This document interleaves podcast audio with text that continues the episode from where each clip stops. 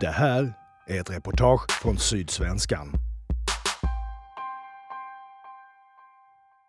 Vägen in i mordens värld. Inläst av artikelförfattarna Kenan Habull, Joakim Palmqvist och Therese Thomasson. 20 Malmökriminella dömda för sammanlagt 180 brott. De kan kopplas till 18 mord som skakat Malmö de senaste åren. I många fall är de barndomsvänner. Samhället har gett dem mängder av chanser, men inget hjälper. Vi har granskat deras väg in i mörkret. Det är som vanligt sommaren 2018. Bultande varmt ännu klockan 21 på kvällen. Ett tjugotal människor rör sig ute vid von Rosens väg på Rosengård. De sitter i gräset på gångvägarna, var som helst, bara inte inomhus denna varmaste sommar på över 100 år. Då kommer den svarta mopeden. En man kliver av och tar ett par steg över trottoaren. Målet, en kille i svarta shorts och vit t-shirt, nyss fyllda 23. Han blir inte äldre. Mopedisten skjuter 23-åringen i huvudet från nära håll, flera gånger. Sen kör han iväg. Mopeden hittas senare övergiven och brinnande. Den mördade 23-åringen hade tidigare varit misstänkt för medhjälp till mord. Sedan 2015 till idag har 32 personer skjutits till döds vid 30 separata dåd i Malmös senaste mordvåg. Vår kartläggning av morden visar att drygt 120 unga män på olika sätt kopplas till dem. Det talas ofta om gängkrig i Malmö. Ingenting visar att det skulle finnas fasta grupperingar med hierarkiska strukturer och regelstyrd verksamhet i Malmös undre värld. Snarare tvärtom.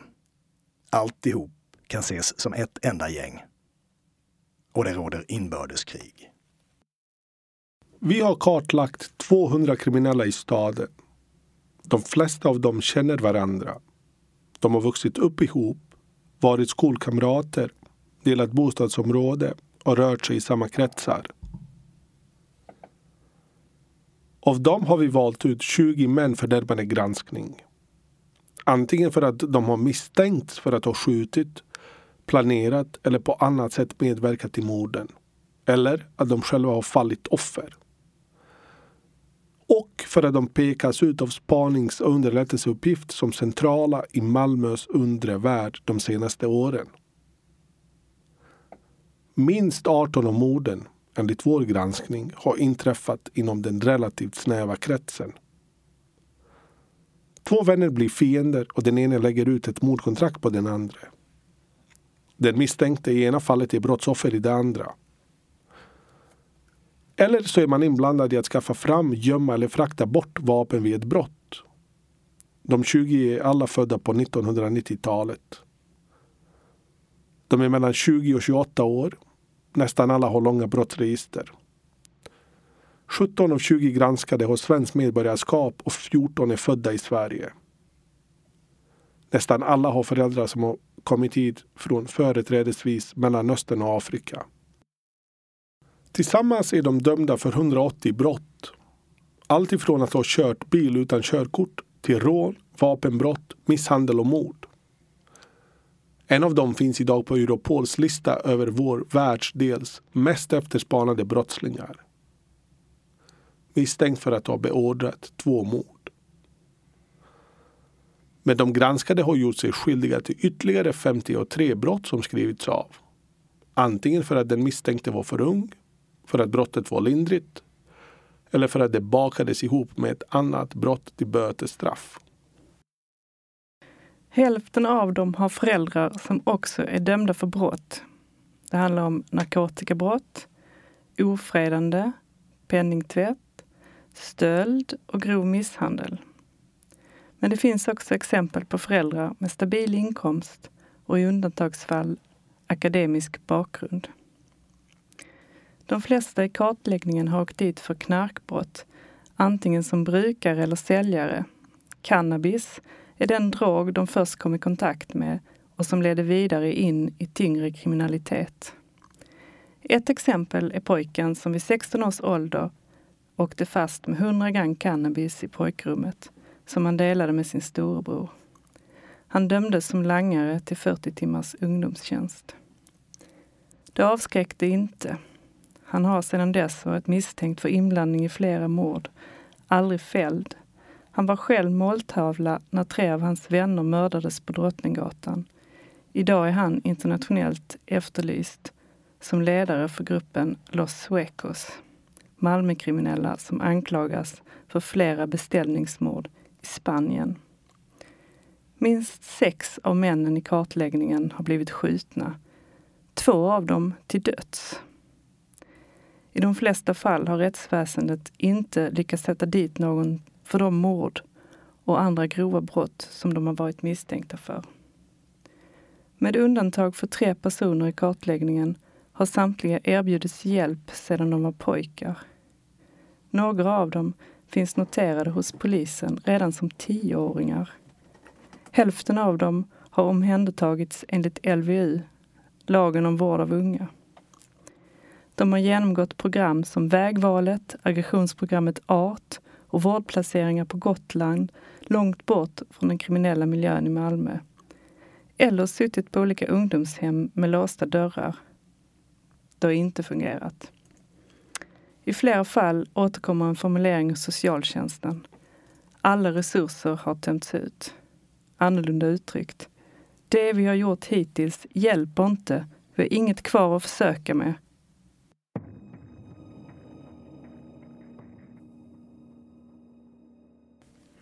Från buskörning till mord. Så har de gjort kriminell karriär. De har gått från att köra moped utan hjälm till att hålla en hel stad i skräck. Vi har granskat 20 män med kopplingar till 18 av de senaste morden i Malmö. De har alla gjort liknande brottskarriär. Kriminella pratar inte och vittnen vågar inte. Men i polisens förundersökningar och rättens domar kan vi ge en inblick i vad som har hänt på Malmös brottsplatser. De vi har granskat är både förövare och offer, vittnen och misstänkta. Scenerna ni kommer att höra är hämtade ur förundersökningar och domar där några av de 20 männen förekommer.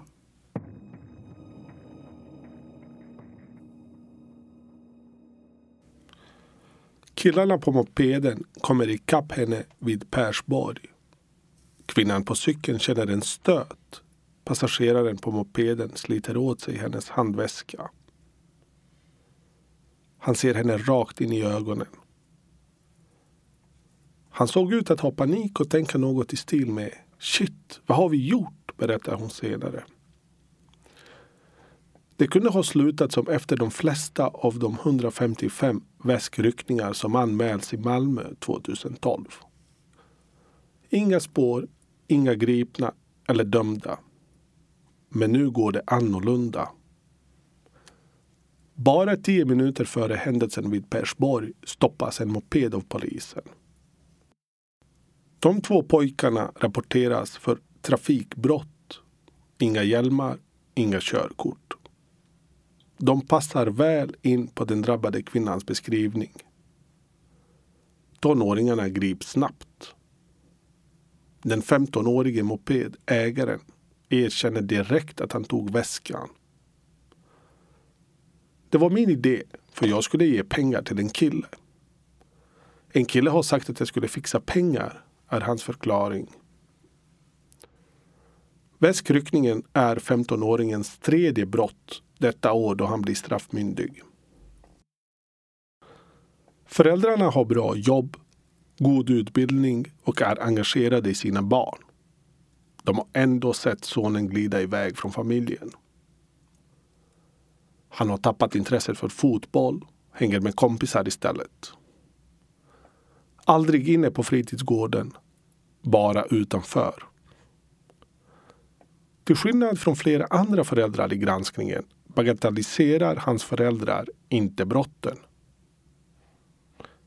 Vi kan inte lita på honom. Han ljuger om var han är och vad han gör, berättar mamman. Hon tycker att sonen skulle må bra av att göra något praktiskt efter skoltid. och få in en inblick i hur det är att arbeta och hur samhället fungerar. Både hon och hans lärare säger att pojken vet skillnaden på rätt och fel och skäms när han felat. Men han är impulsstyrd, lättledd, faller lätt för grupptryck. Sofie Jonsson är kurator på Rosengårdsskolan. En del av hennes jobb går ut på att hindra pojkar att bli kriminella. Jag har träffat barn som har sagt till mig att de blev tillsagda att göra kriminella saker och om de inte gjorde det så fick de inte vara med i kompisgänget. Det handlar om pojkar i tioårsåldern som uppmanas att snatta, stjäla saker hemma, röka och misshandla andra. En slags initieringsrit i den kriminella miljön. Förra året gjorde Rosengårdsskolan ett 40-tal orosanmälningar till socialtjänsten. Sedan terminstarten har de redan gjort 13 anmälningar. Det handlar både om barn som får illa hemma och barn som skadar andra.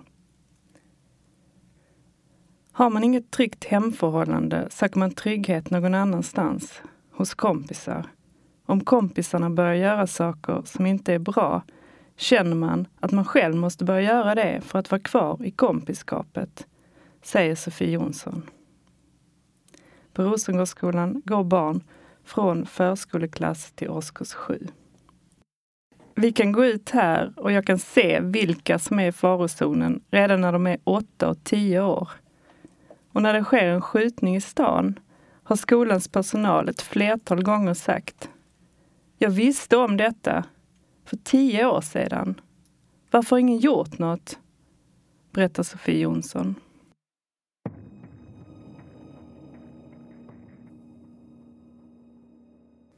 Butiksägaren i närbutiken på Lindängen är inte alls rädd när han går ut och säger till den 15-årige pojken att han faktiskt får betala för chipspåsarna. Pojken bor i området och ägaren känner igen hans kompisar. Butiksägaren är förbannad. Han har redan sagt till en gång att pojken måste betala för en Red Bull som han gick ut med. 15-åringen går tillbaka in i butiken och slänger chipspåsarna på golvet och skrattar. Då brister det för ägaren och han puttar till pojken. Rör du mig, då kommer jag skjuta dig, säger pojken då. Ägaren hämtar sitt baseballträ för att få ut alla ungdomar ur butiken. Istället blir han attackerad. Pojken och hans två kompisar slår honom med knytnävarna. Hans glasögon går sönder och en tand lossnar. Till polisen säger butiksägaren att han önskar att pojkarna ska få hjälp. 15-åringen försvarar sig med att han bara ville skoja och att han blev rädd när mannen tog fram baseballträet. Innan bråket i närbutiken ens hinner komma till rätten, ett år senare, har den 15-årige pojken hunnit begå en rad andra brott. Misshandlat en kille på en ungdomsfest i Bara, gjort inbrott på sin gamla skola, knarkpåverkad misshandlat en taxichaufför, slagit en kille på ett HVB-hem för att killen inte har skaffat knark till honom, flytt från ett SIS-hem och sen gjort inbrott i en villa på landet. Redan när han var 12 år slog skola och polis larm till föräldrarna om skolk och kriminalitet. Bland annat misstänktes han för att ha ofredat en flicka. Det är hos socialförvaltningen skolans orosanmälningar hamnar när barn får illa eller beter sig dåligt, skolkar, mobbar eller snattar. Vi kan inte tvinga någon förälder att ta emot hjälp. Vi kan erbjuda stöd och insatser och vi kan motivera dem att ta emot dem innan problemet blir större. Socialtjänsten kan inte lättvindigt omhänderta ett barn, säger Dashmira Osmani på socialtjänst Östers öppenvård. Sedan 1994 finns ett samarbete mellan socialförvaltning, polis och skola i östra Malmö. Varje gång någon under 18 år misstänks för brott kontaktar socialtjänsten. Det finns egentligen ingen forskning som bevisar att de insatser som ges faktiskt ger resultat. Men forskning ger stöd för att tidiga insatser ger bästa resultat. Vi använder oss av beprövad erfarenhet och olika metoder. En metod funkar med dig, en metod funkar på någon annan. Vi bygger inte bilar. Det kommer aldrig att finnas en metod för alla, säger Dashmir Osmani.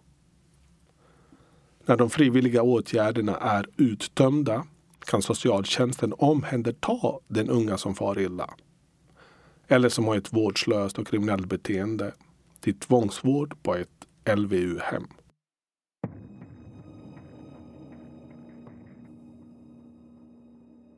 Sjuttonåringen håller en kolsyrepistol i handen.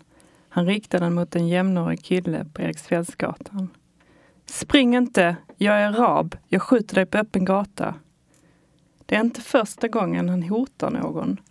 Bara ett par veckor tidigare har han knivrånat två 15-åringar. Bytet blev 150 kronor. Rånet och pistolhotet är hans första egna våldsdåd, så vitt vi vet. Redan som 15-åring blev han placerad på HVB-hem av socialen. Orsaken var hans eget beteende, men också brister i hemmiljön. Medan han väntar på rättegång för det olaga hotet och rånet verkar allting gå ganska bra för den 17-åriga pojken. Han lyckas bli drogfri och bor på ett HVB-hem på Gotland. Men innan rättegången börjar avbryter hans pappa behandlingen. Sonen ska följa med till Saudiarabien och träffa sin biologiska mamma. De kommer hem till rättegången senare under sommaren, lovar pappan. De reser i maj, men bara två veckor senare upptäcker socialen att 17-åringen är tillbaka i Malmö utan föräldrar. Det var för varmt i Saudiarabien, säger han. Den sommaren utan föräldrar begår han flera inbrott och narkotikabrott. Han döms av tingsrätten för rånet mot 15-åringen och kolsyrepistolhotet. Det blir ungdomsvård med ett ungdomskontrakt. Flera av de unga män som Sydsvenskan har granskat har erbjudits medling för de brott de begått i tidig ålder. Andra har placerats på olika gruppboenden, bland annat enligt lag med särskilda bestämmelser om vård av unga, LVU. Trots det har de fortsatt att begå grövre och grövre brott. Det förvånar inte Martin Bergström, docent i socialt arbete vid Lunds universitet. Det finns ingen evidens som säger att medling minskar kriminalitet, säger han. Däremot berättar han att det finns forskning som säger att LVU-vård inom olika gruppboenden inte fungerar. Det sämsta du kan göra är att sätta unga kriminella i grupp, säger Martin Bergström. De lär bara av varandra och triggar varandra. Han menar dock inte att man ska avskaffa gruppboenden. Ibland är det bästa möjliga lösning när man måste välja mellan två dåliga alternativ. Det håller dem borta från gatan och ger socialtjänsten andrum att planera andra insatser.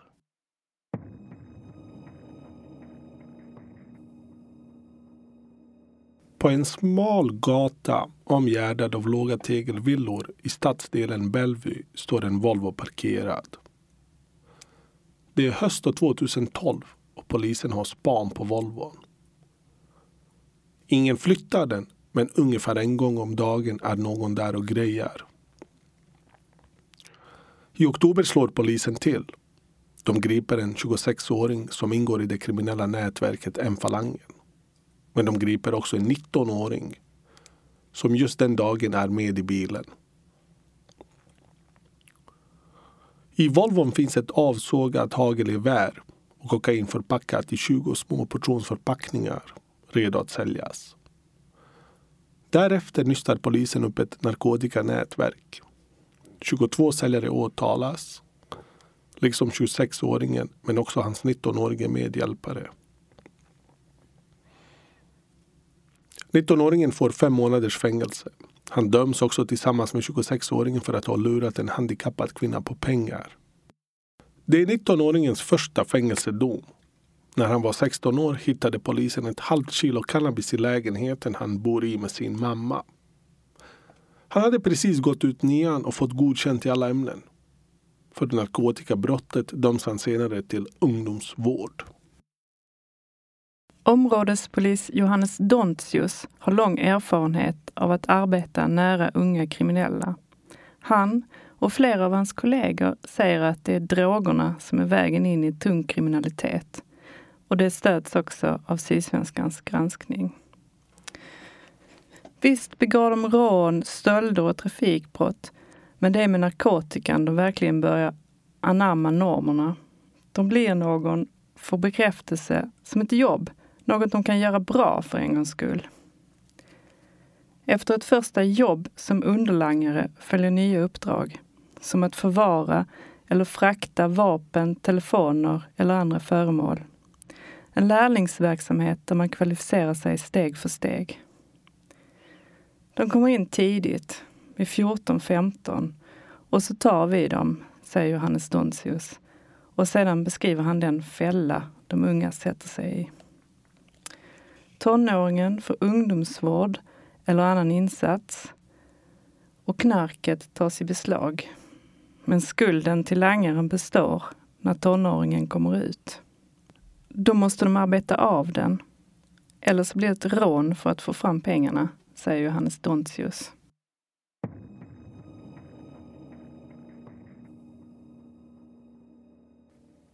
Sjuttonåringen springer över gården. Han kastar en snabb blick bakåt. En polis har redan sett honom och tar upp jakten, kallar på förstärkning. Det är mycket folk på Rosengård denna kväll. Natten innan hade det varit oroligt på platsen och därför är flera polispatruller där. Den unge mannen springer in i en port och in i en lägenhet. Polismannen tätt efter. De möts i hallen och polisen fäller pojken. Vid toastolen hittas en svart pistol. Senare i förhör förklarar den unge mannen att han hittat vapnet vid en papperskorg och att han skulle lämna in den till sin moster för att hon skulle överlämna det till polisen. Hade det varit min pistol så hade det inte funnits några fingeravtryck. Då hade jag haft handskar, säger den unge mannen i förhör. Nu har jag ingen pistol, men ifall jag hade haft en pistol. Han döms i tingsrätten för grovt vapenbrott till ungdomstjänst. Brottsförebyggande rådet, BRÅ, har i en färsk studie djupintervjuat 21 individer ur den mest våldsamma miljön om sin bild av hur våldet vuxit. Ju mer kriminella de blir, desto mer våld måste de använda. Skjutvapenvåldet fyller flera funktioner, säger Daniel Westerhav, enhetschef på Brå. I en miljö utan särskilda strukturer blir det individuella ryktet väldigt viktigt. Att du är respekterad och injagar skräck i andra, säger Westerhav.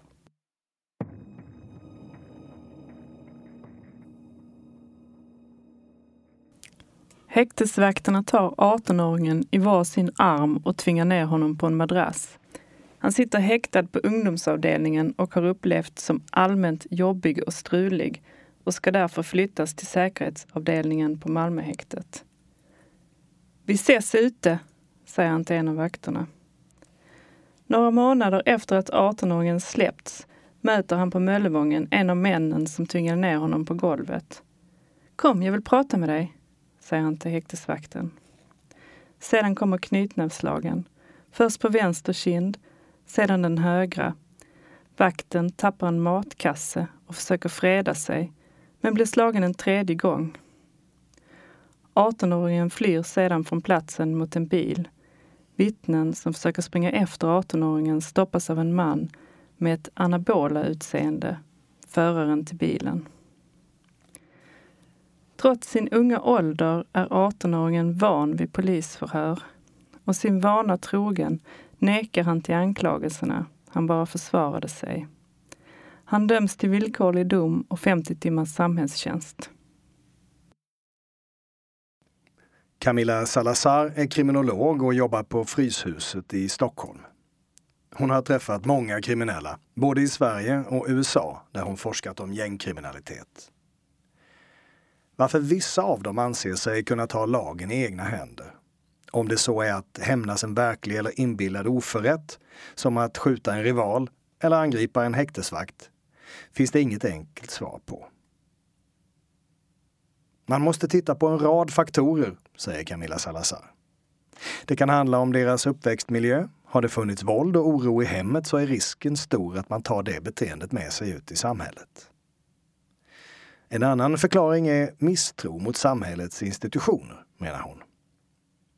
Vissa upplever att de dragit det kortaste strået, att den jämlikhet, samhällskontraktet vi pratar om, inte omfattar dem. Det kan vara en anledning till att de inte känner lojalitet med samhället. Camilla Salazar är övertygad om att tungt kriminella kan rehabiliteras och återintegreras i samhället.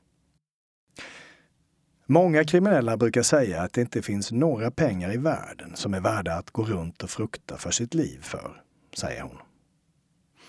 Men för att de kriminella ska komma till den insikten krävs att de möts av positiva förväntningar. Du kan bättre än så här, jag tror på dig. Det kan betyda mycket för en person att höra det från en polis eller en socialsekreterare, säger Camilla Salazar. De unga männen i Sydsvenskans granskning har fått många möjligheter att börja om. Camilla Salazar förstår att det kan provocera vissa att det daltas med kriminella. Det låter kanske knasigt, men vi som samhälle måste alla vara redo att hjälpa människor tillbaka. För vad är alternativet? Avhumaniseringen gör allt bara värre, säger hon.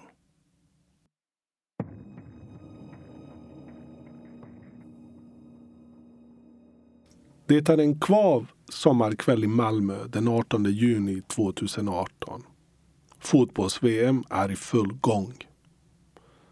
I Rörsjöparken spelar ett gäng femteklassare brännboll. Vid 20-tiden på kvällen lämnar sex unga män internetcaféet Galaxy på Drottninggatan. Då rullar en bil mot dem. Allting varar i några sekunder. Kalashnikovskotten är troligtvis avsedda för en 21-årig man med grundmurat rykte om sig i Malmös undre värld att vara hänsynslös. Han har änglavakterna i junikväll. Men tre andra män mördas utanför kaféet. En av de värsta gänguppgörelserna i Sverige är ett faktum. Tillbaka till Daniel Westerhav, enhetschef på Brå. Våldsmännen i Brås studie talar om våldsinflation. Att det krävs allt värre våld, allt blodigare dåd för att kämpa sig till skrämselkapital. Vi frågade dem om vad grundkonflikten som ledde till en skjutning var. Det kunde nästan ingen svara på. De sa, det blir tjafs, säger Daniel Westerhav. De kriminella nätverken har vuxit fram underifrån. Det är kompisgäng som kriminaliserats tillsammans. De bevakar varandra hela tiden. Om du sitter i en grupp och någon säger något tittar alla andra på hur du reagerar. Om du bara sväljer förolämpningar uppfattas du som svag och blir utnyttjad. Du måste agera. Och utan ett ramverk, en chef som kan kyla ner ett bråk, kan våldet accelerera okontrollerat. Det är alltså ofta från början tajta vänner som skjuter på varandra. Till slut för att döda, säger Daniel Westerhav. Våld med skjutvapen har också blivit en genväg i karriären. Tidigare fick du status av spektakulära kupper eller genom att ha bra kontakter, berättade de vi intervjuat. Men nu räcker det med, som någon sa, att en 17-åring bestämmer sig för att skjuta någon och ganska fort vinner det här skrämselkapitalet. Tjafset och den egna världens förvridna syn på respekt blir en ursäkt även om kränkningen inte är så allvarlig. Och en ny skjutning för den nya skjutningar. Även om det är två individer som är osams från början så är de personerna sällan ensamma. Så när jag skjuter på dig blir dina kompisar kränkta. Då måste de hämnas. Det betyder att väldigt många personer kan dras in väldigt fort.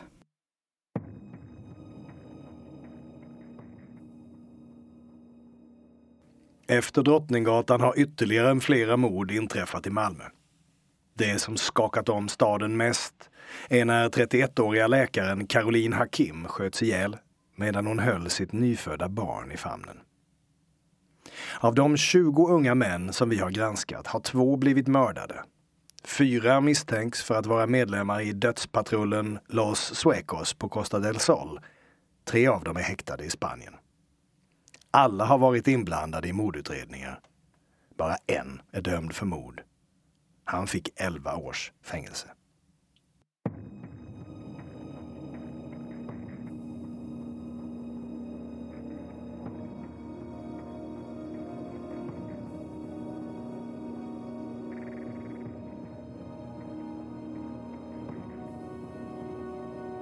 Ni har lyssnat på Sydsvenskans granskning Vägen in i mordens värld inläst av artikelförfattarna Kenan Habul, Joakim Palmqvist och Therese Thomasson.